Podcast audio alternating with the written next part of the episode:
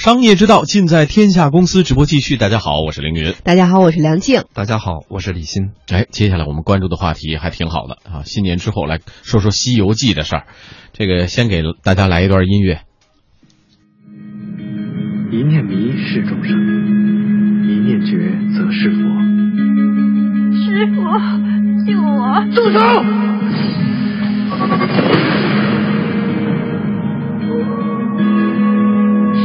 要身在地狱？我就是地狱。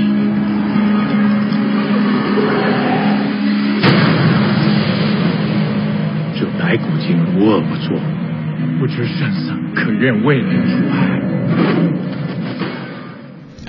这个现在放的呢是猴年春节档的一部新上的影片，叫《西游记之孙悟空三打白骨精》啊，目前也正在热映当中。截止到二月十八号的时候啊，也就是昨天。呃，这部上映十一天的《西游记》影片票房累计已经达到了九点四亿元。嗯，国人啊，好像特别喜欢这个《西游记》的题材啊，啊所以大家也是看准了。又是猴年，你想想，对嘛？你看，根据国家新闻出版广电总局电影局关于全国电影剧本的备案和立项公示，我们发现，从一四年的一月到现在，已经有二十六部的西游题材电影，光电影哈申请立项了。嗯这孙悟空绝对是这个第一大男主角哈。比如说像什么《西游记之真假美猴王》哎金箍棒传奇四》真假美猴王》真假货之大圣归来等等，嗯都跟真假干上了。这个一听名字你就知道了，这个孙悟空啊，不但是男一号，男二号肯定也是他，对吧？包揽男一男二。嗯，实际上呢，早在一九八六年推出，并且多年来每到寒暑假就会轮番播映的电视剧《西游记》，是已经让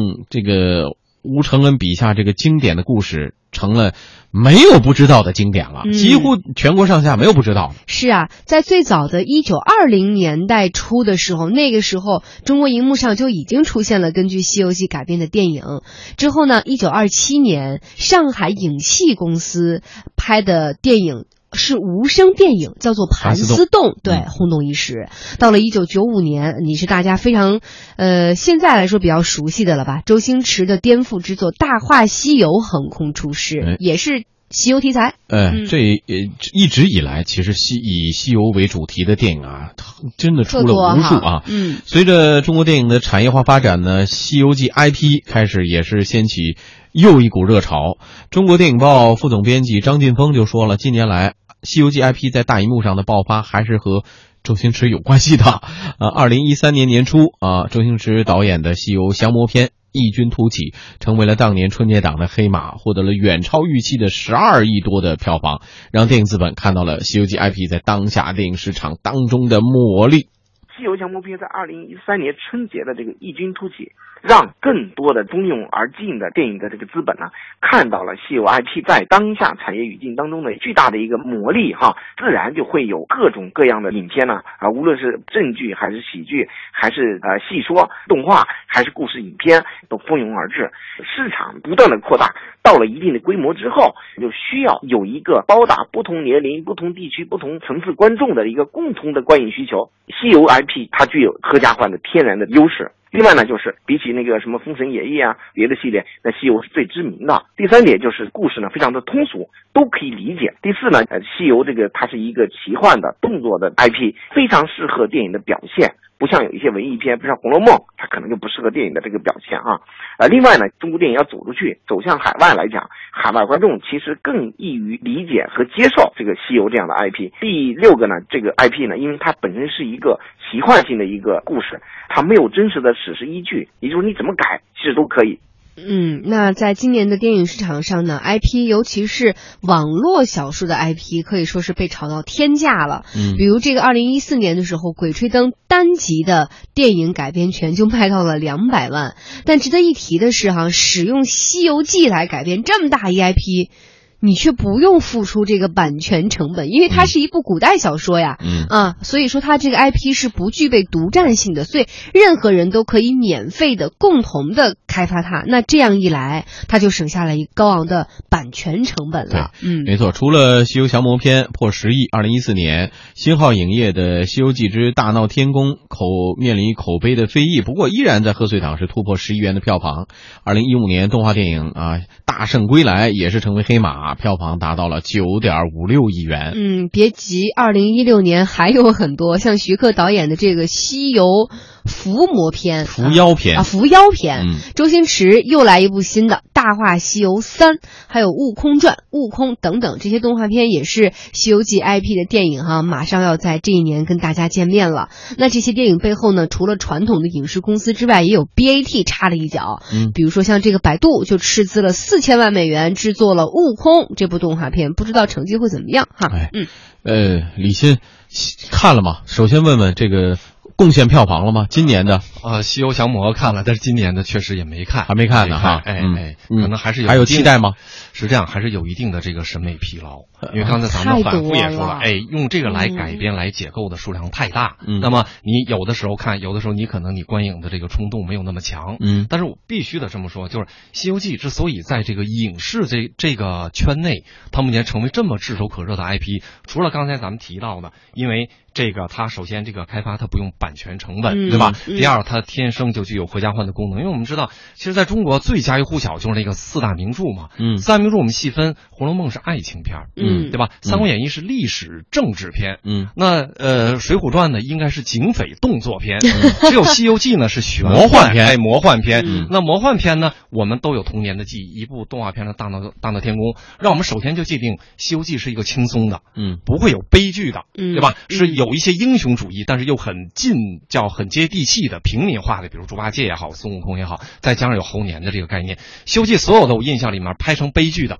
只有《大话西游》，嗯，所以《大话西游》票房极其惨淡。对，它是被大学生以一种文化现象叫后现代主义的解构最典型的解构的这个方式嗯来进。但是呢，大家发现啊，原来《西游记》此前是不能这种叫细说的，嗯大家拍《西游记》还是以这种灵活也好，活泼也好，嗯还都是以正拍，对吧？嗯之后就开始以这种叫细说的方法。但是其中有一个很重要的原因，就是随着这个电影的这个硬软件设备的提升，技术提升，你比如三 D、IMAX，嗯必须得承认，中国的传统作品里，这个能支撑这么大场面的非常少。嗯此前比如像《西游记》，还有《聊斋》呀，聊斋的性质，你说又不太一样了 聊聊聊斋是借着玄幻背景的生活片，它的那个都是小场景，叫小姐的这个，啊比如后花园呀、嗯书生的这个古庙，都是这种，所以拍到《倩女幽魂》基本也到极点。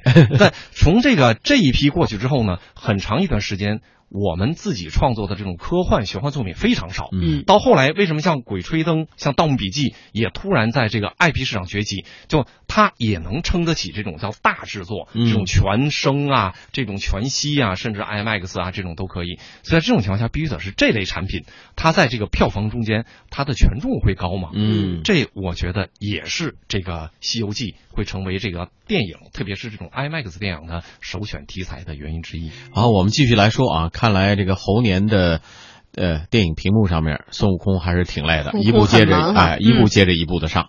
在这个过程当中呢，后期特效制作呀、剧本创作呀等等，都是至关重要的。嗯，那么中国电影报的副总编张劲峰表示，中国电影市场从之前的《卧虎藏龙》《十面埋伏》《夜宴》那个时候的大制作商业片阶段，到现在的小成本小制作影片，尤其是喜剧来赢得市场。